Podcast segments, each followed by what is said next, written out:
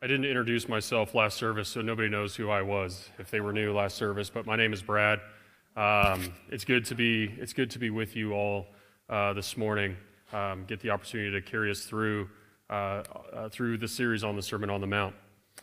Uh, and this morning, we're going to be looking at these next 11 verses, which happen to be a very practical section of the Sermon on the Mount for us, as Jesus is starting to zoom out a little bit more uh, to the general heart character and responses of the Christian.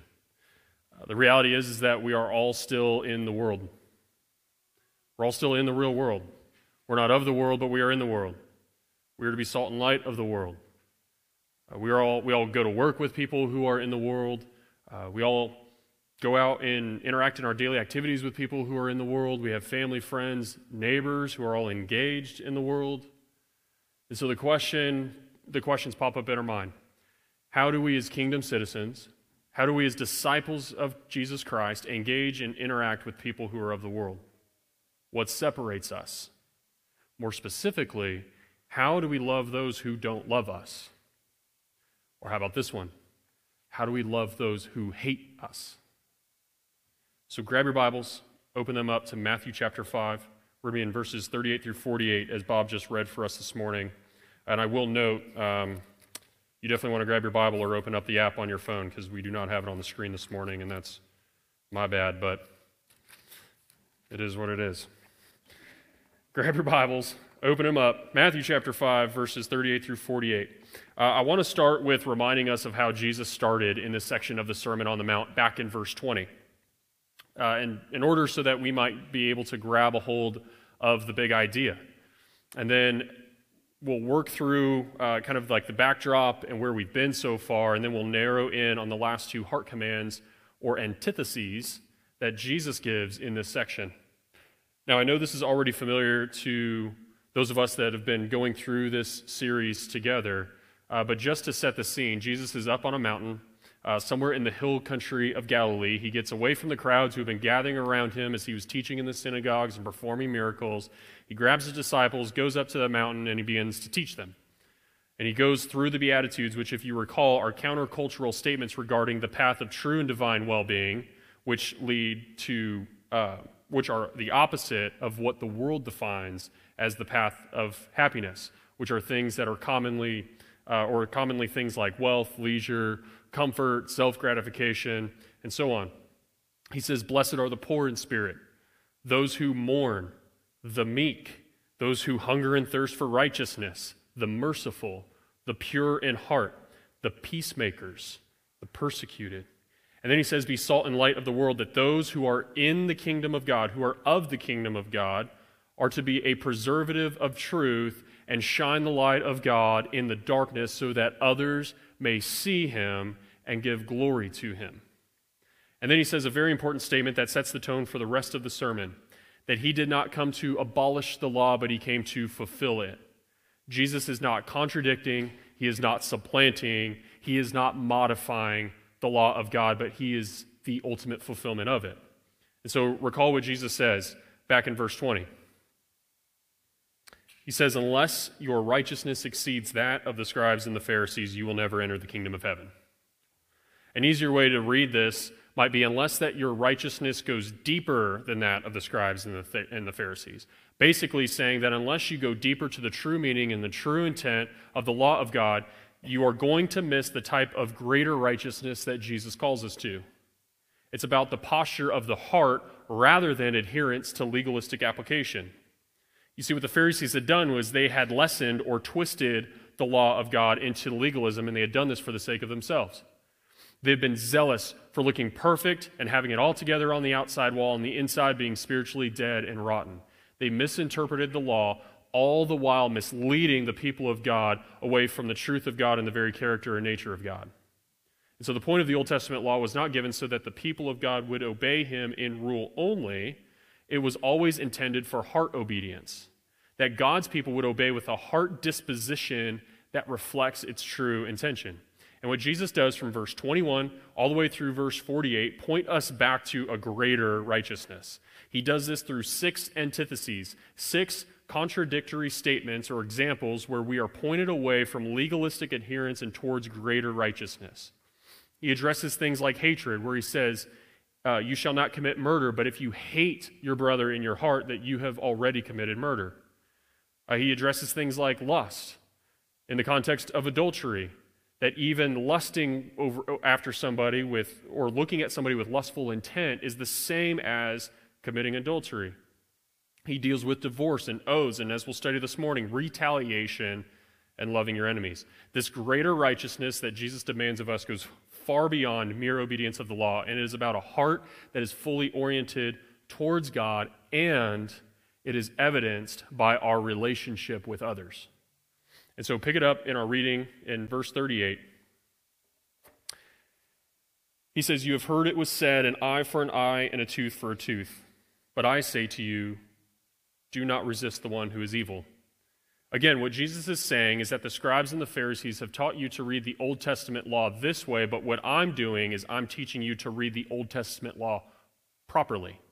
And he goes on to addressing the law of retaliation. In some of your commentaries, you might see that term lex talionis. It's a Latin term for the law of retaliation. It's an eye for an eye and a tooth for a tooth.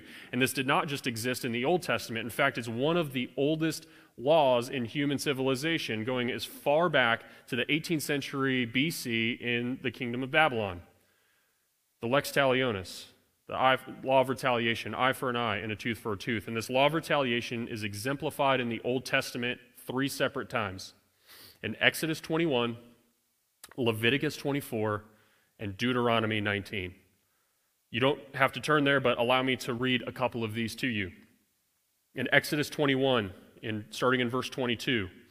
It says, When men strive together and hit a pregnant woman, so that her children come out, but there is no harm, the one who hit her shall surely be fined as the woman's husband shall impose on him. And he shall pay as the judges determine. But if there is harm, then you shall pay life for life, eye for eye, tooth for tooth, hand for hand, foot for foot, burn for burn, wound for wound, stripe for stripe. Leviticus 24, starting in verse 17, it says, Whoever takes a human life shall surely be put to death. Whoever takes an animal's life shall make it good, life for life. If anyone injures his neighbor, he has done it. As he has done it, shall be done to him. Fracture for fracture, eye for eye, tooth for tooth. Whatever injury he has given a person shall be given back to him. And at first glance, these texts seem aggressive and violent because they are. But without proper context, you would think that Moses was permitting personal revenge, that he was permitting personal retaliation. But in each of these examples, there are a couple of things that we need to understand. One, this applied specifically for the civil courts to guide the judges. This was for them. It was for the judges to guide the people of God according to the law of God. Therefore, it was not applied to the individual. It was never about personal vengeance. To apply this as permitting personal vengeance misses the entire point of this aspect of the law. There are legal principles here. The legal principles of the law of retaliation in the Old Testament are two things. One, it was God's means of maintaining justice and purging evil from his people. God is a God of order. He expected and had uh, commands for his people to operate in that same way. Two is the punishment could never exceed the crime. For example, you could never be executed for stealing somebody's loaf of bread. Uh, you couldn't be hanged for robbing somebody's livestock. In Middle Eastern cultures, even today, you can get your hand chopped off for stealing. Makes you think twice about stealing. So Jesus references the Old Testament law and then affirms and explains the true meaning of the law with divine authority. He says, But I say to you, do not resist the one who is evil. Now, Jesus makes a stunning statement here to those who heard this, as is consistent with much, with much of this sermon. When he says, do not resist, he's zooming in on man's natural bent for revenge. Jesus says, listen, retribution is not the way. It's, it's just not the way. In the kingdom of heaven, the ethic code isn't equitable retribution, but in fact, it is no retribution. Even to those who we have a tendency to deem unworthy of such grace. He's saying, as a Christian, we shouldn't retaliate when we are wronged. And as we'll see in the next few verses, the Christ follower responds with greater concern for the other person than themselves, with humility and kindness and grace and generosity. And so the question to ask ourselves is our aim to have an unselfish disposition towards others that replaces the concern that we have for ourselves? In other words, leave justice to the Lord. Justice ultimately belongs to Him. Seek rather the good of others rather than the satisfaction of your own revenge. And some of you have heard of Dietrich Bonhoeffer. He was a German Lutheran pastor who, during World War II, was captured by the Nazis for an alleged plot on Hitler, and he was placed in concentration camps and moved from concentration camp to concentration camp until he was ultimately executed at the hands of the Nazis.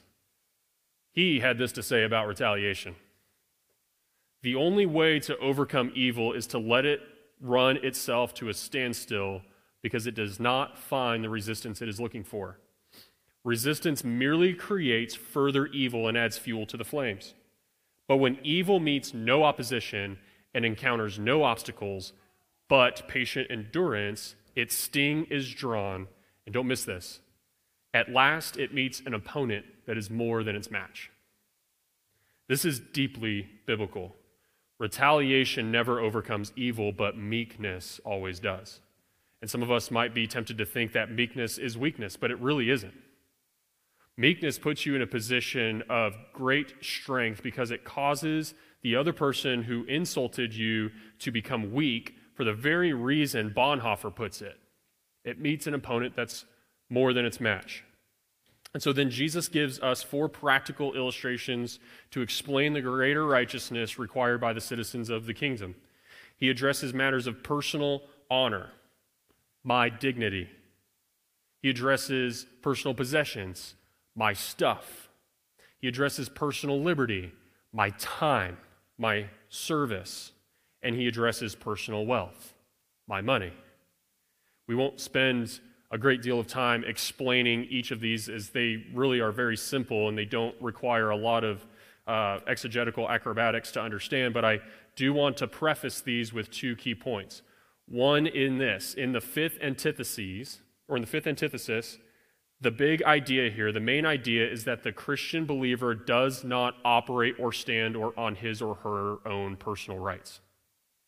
We are citizens fundamentally of the kingdom of God first and foremost, and that means that we operate in a way that is in alignment with his will and not our personal rights.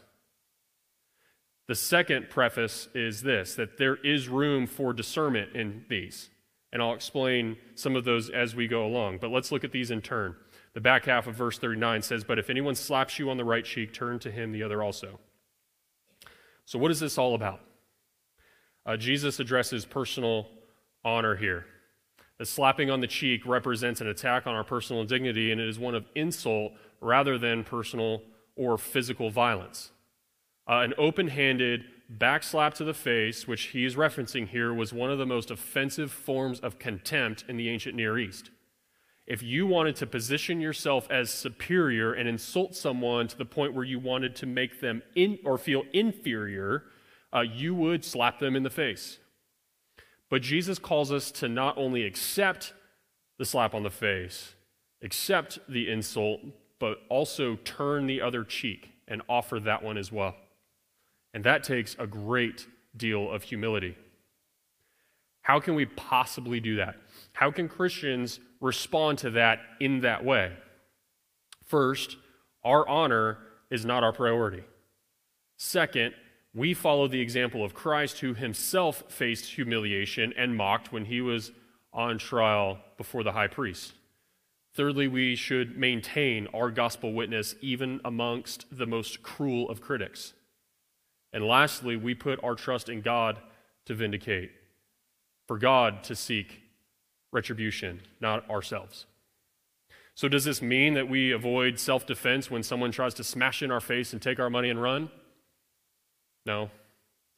Does this mean that if we are in an abusive relationship that we should just continually turn the other cheek and endure the abuse day after day after day? Absolutely not. What it does mean is that Christ is addressing the natural posture of the heart, that Christians should walk on the road of humility and be different from those of the world. Next, Jesus addresses personal possessions. In verse 40, it says, If anyone were to sue you and take your tunic, let him have your cloak as well. Charles Spurgeon, in his commentary on the Sermon on the Mount, wrote this Better to lose your suit of clothes than to involve yourself in a suit of law. Uh, it would be bad enough for someone in this time and culture to sue for someone's tunic. That was essentially the undergarments, a very basic, fundamental piece of clothing. It was simple, it was an undergarment. But to not stop there and then freely and turn around and then freely give your coat is a much larger and incomprehensible action. The coat served many purposes. Uh, one, it, it was way more expensive. It was way more valuable. Typically, it was adorned. It was fashionable, right? It, it held a certain status that your coat spoke about who you were as, as uh, in, in society, spoke of your reputation, but it also served as like a blanket. It had many purposes. Like a shepherd would be out in the field and going to bed under the, under the trees, out in the pasture. He would take off his cloak and he would protect himself from the cold elements by using it as a blanket. So we need to picture ourselves in this scene to understand that the people hearing this were shocked, uh, but they're also probably laughing at the same time because Jesus is basically giving them this imagery of nakedness. He says, Don't just give your tunic, don't just give your undergarment, which is not very valuable, but also give up what is more valuable than what was originally demanded. The principle being communicated when we find ourselves in this type of situation is that when someone is after us, when someone is suing us, Jesus says, just let them have it. Don't just let them have what they're asking for, but let them have it all. But we sit here and we say, but, but my rights, I have rights. But Jesus says, certainly you are above your rights because you belong to the kingdom of heaven. You are a citizen of the kingdom of God. And if you understand the gospel, if someone comes after your stuff it's really a non issue. It's neither here nor there. Just let them have it. Ultimately, it all belongs to God. It is His. Everything we have, we have because God gave it to us.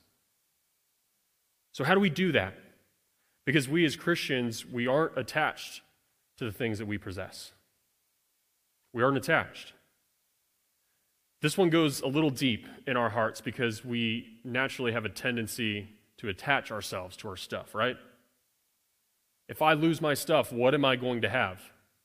The answer is freedom. The answer is true freedom because you are fully invested in the things of God rather than the things of this world. Verse 41 says this And if anyone forces you to go one mile, go with him two miles. Uh, Jesus now goes and addresses personal liberty. Uh, this is a time when Israel was occupied by the Roman Empire.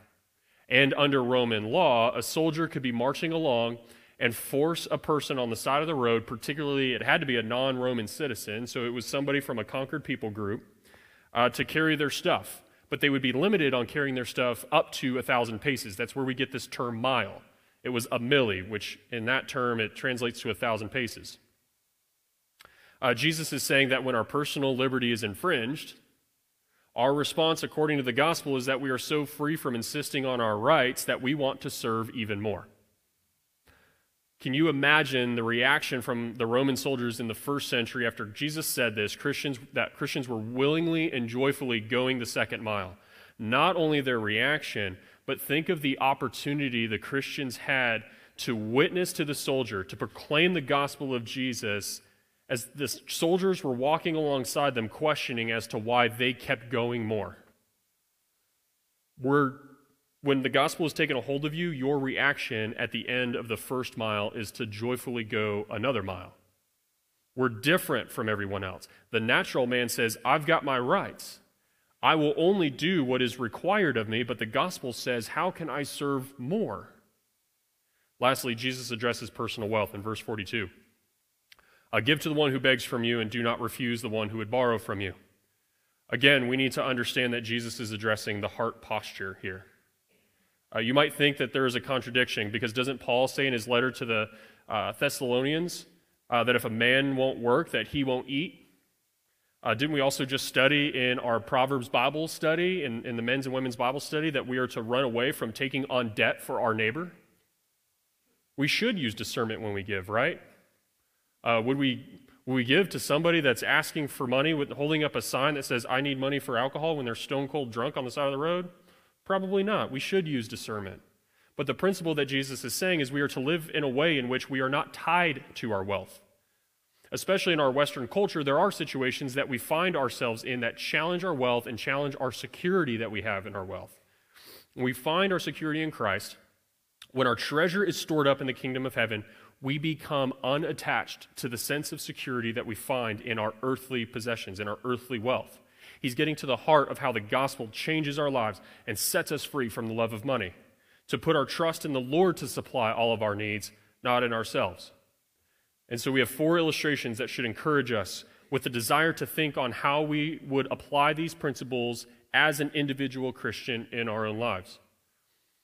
We need to seriously consider that when our honor, when our possessions, when our liberty, when our wealth is challenged, do we retaliate and stand on our personal rights, or do we seek to serve and to imitate Christ?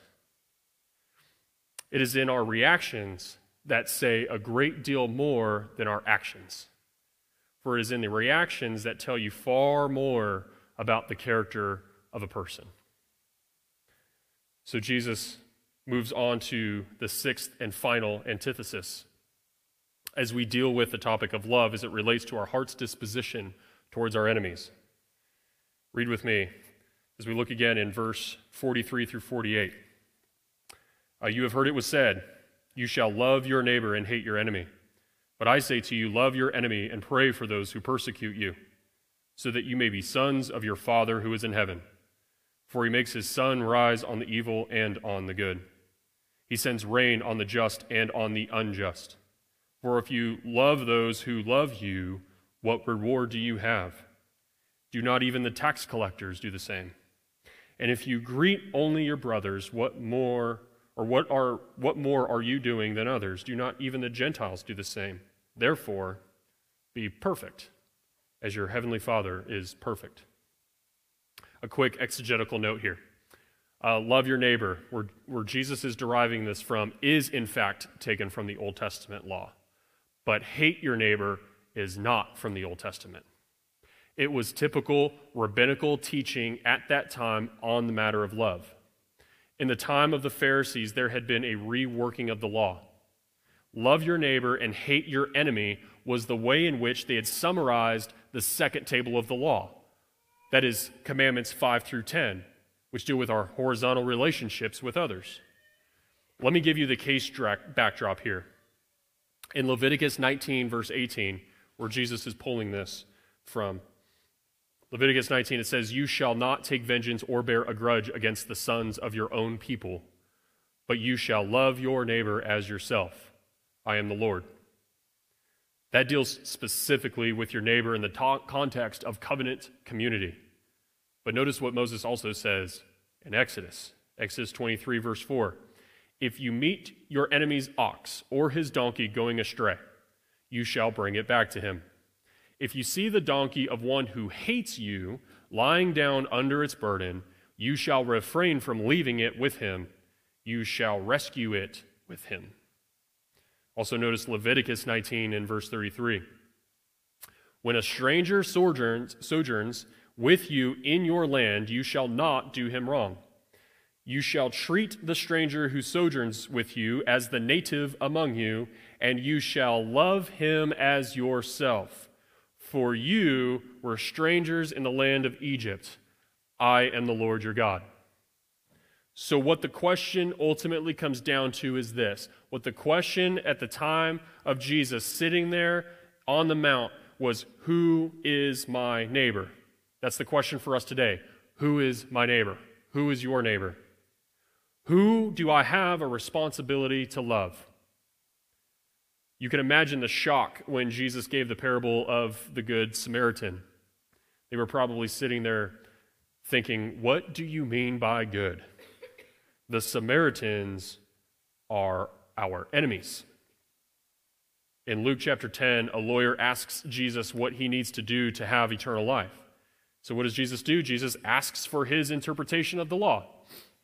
And the lawyer responds that you shall love the Lord your God with all of your heart, soul, mind, and strength, and love your neighbor as yourself.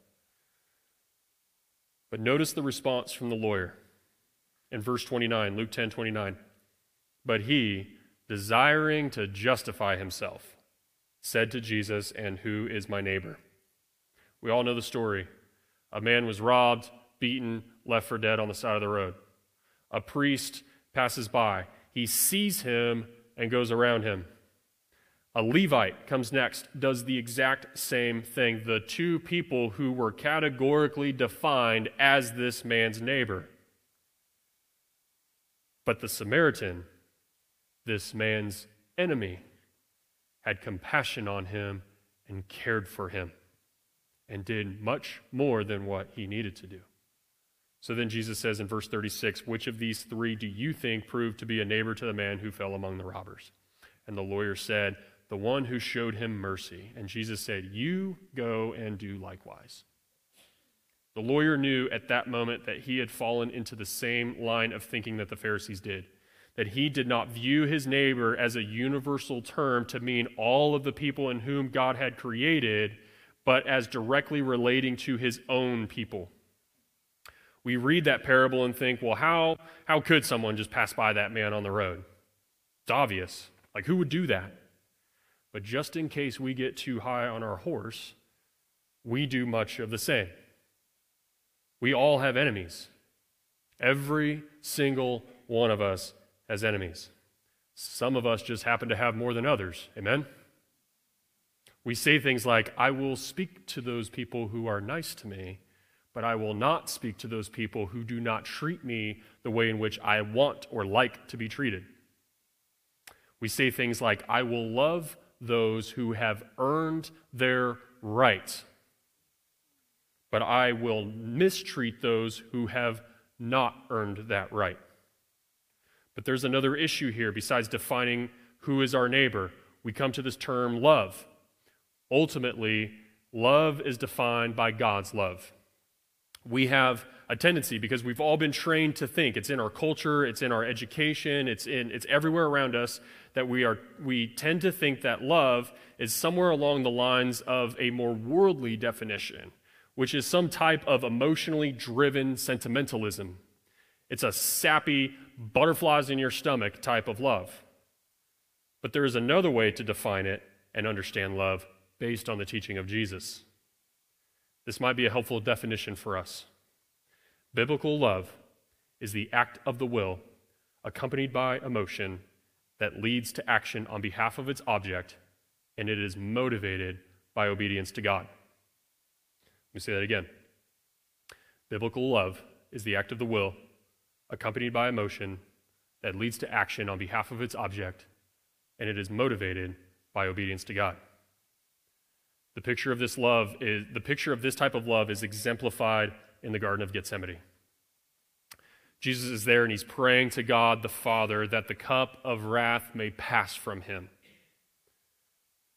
But what does Jesus say? What does he say?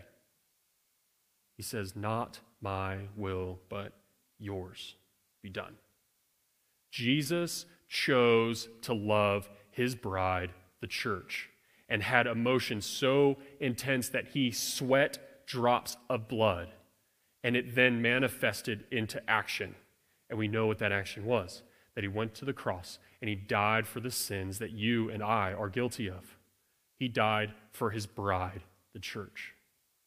Likewise, Jesus calls us to action.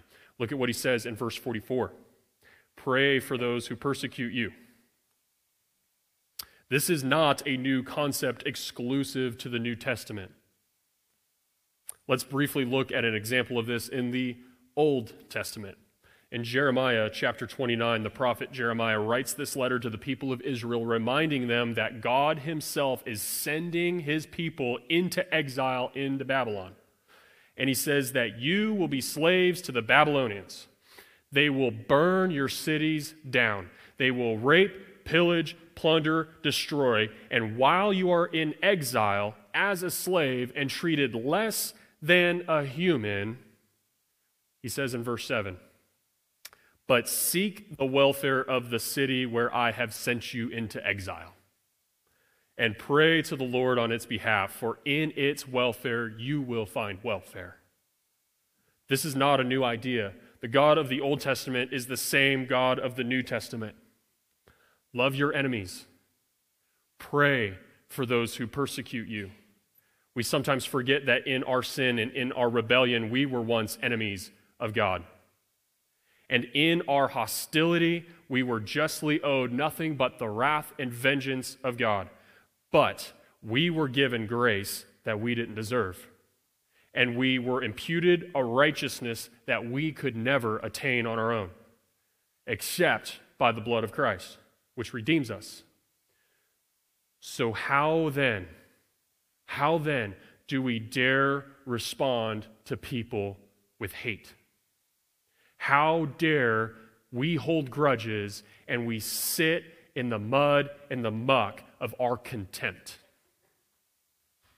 We love our enemies. You don't have to like them, it's not emotional, but you are commanded to love them. You and I are commanded to do that. Think about this. When we hold on to anger towards people, when we sit in that contempt, when we sit in that anger, and we hate people and refuse to obey God by having a heart disposition of love towards them, what we are actually doing is we are saying that we do not trust in God to make it right. We would rather let someone feel the sting of our anger, to feel the sting of our hatred, than to let God deal with them. That's what we're saying when we refuse to obey God in this regard. Second, love for our enemies is also evidence of our sonship. Look at verse 45 so that you may be sons of your Father who is in heaven. When Jesus is saying, so that you may be sons of your Father, he is saying, so that you may demonstrate, so that you may act like, so that, so that it may be shown to others that you are sons of your Father. By the way, you can only do this as a byproduct of a regenerated heart. You cannot do this as an unconverted person. Not because it's not that it's difficult to do, but rather it is impossible to do as an unconverted person. The only way this love happens is that it is given to us by God Himself. We love only because He first loved us. When I actually love my enemies, I should fall on my face and thank God because there is nothing in me that can pull that off. That I have evidence of sonship, and it is only by God's grace that I have that evidence of sonship.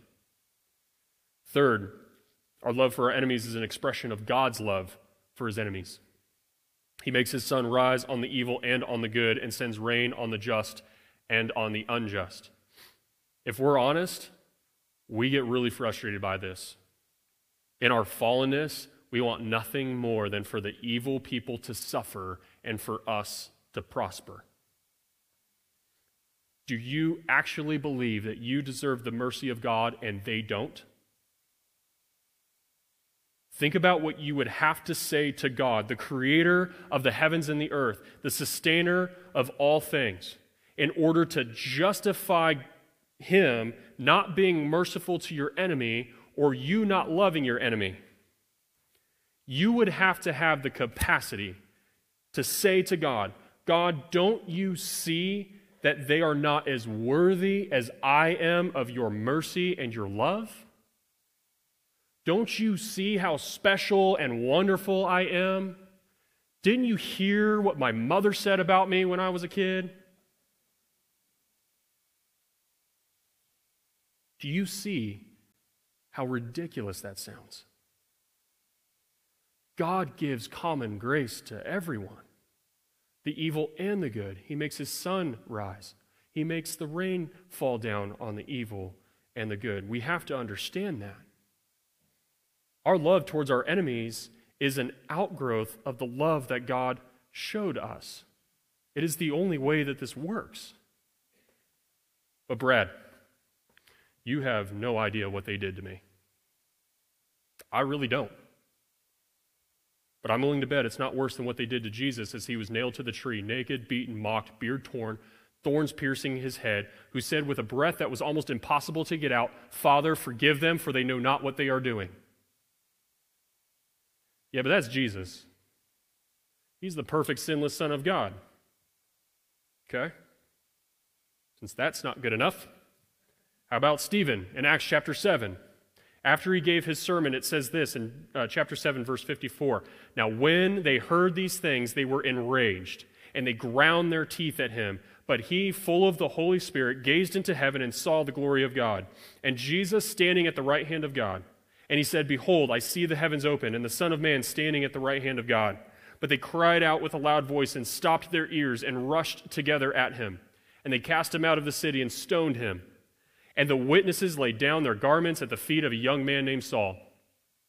And as they were stoning Stephen, he called out, Lord Jesus, receive my spirit.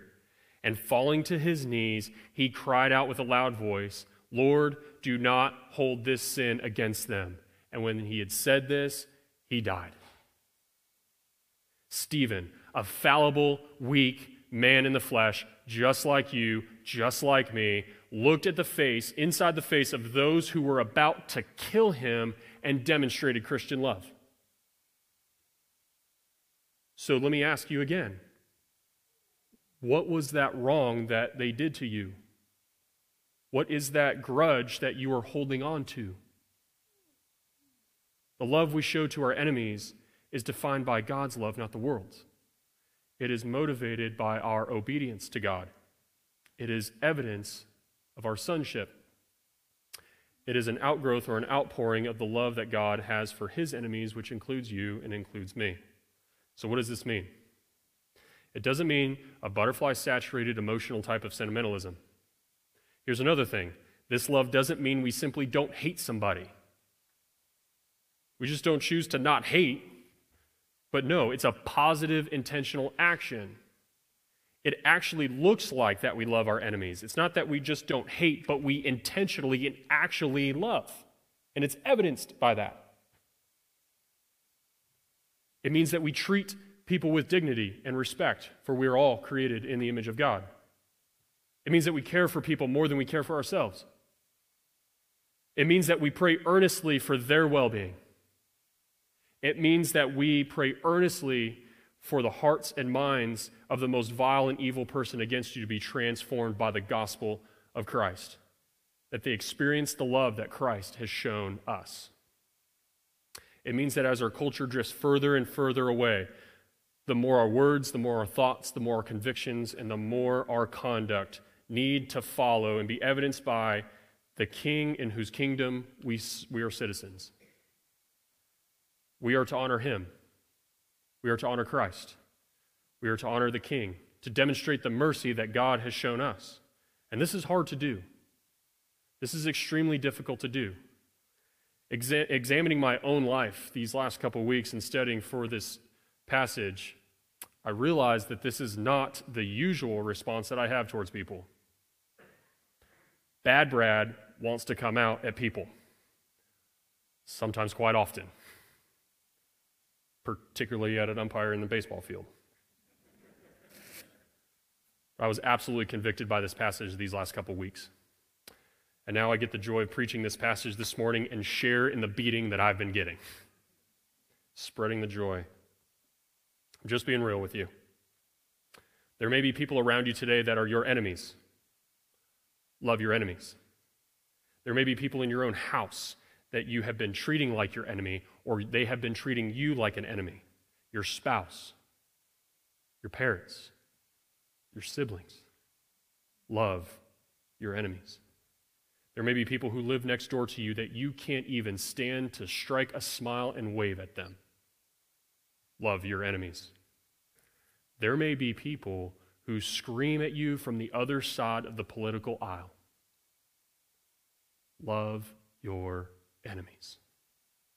Love your enemies like Christ love uh, your enemy. Love your enemies like Christ loves your enemies. Just like he did with us. Because when you do, you might have the incredible privilege of seeing your enemy become your friend. Finally, Jesus says in verse 48 Be perfect as your heavenly Father is perfect. This describes the greater righteousness that verse 20 talks about and summarizes the entire section from verse 17 and on. How can we be perfect?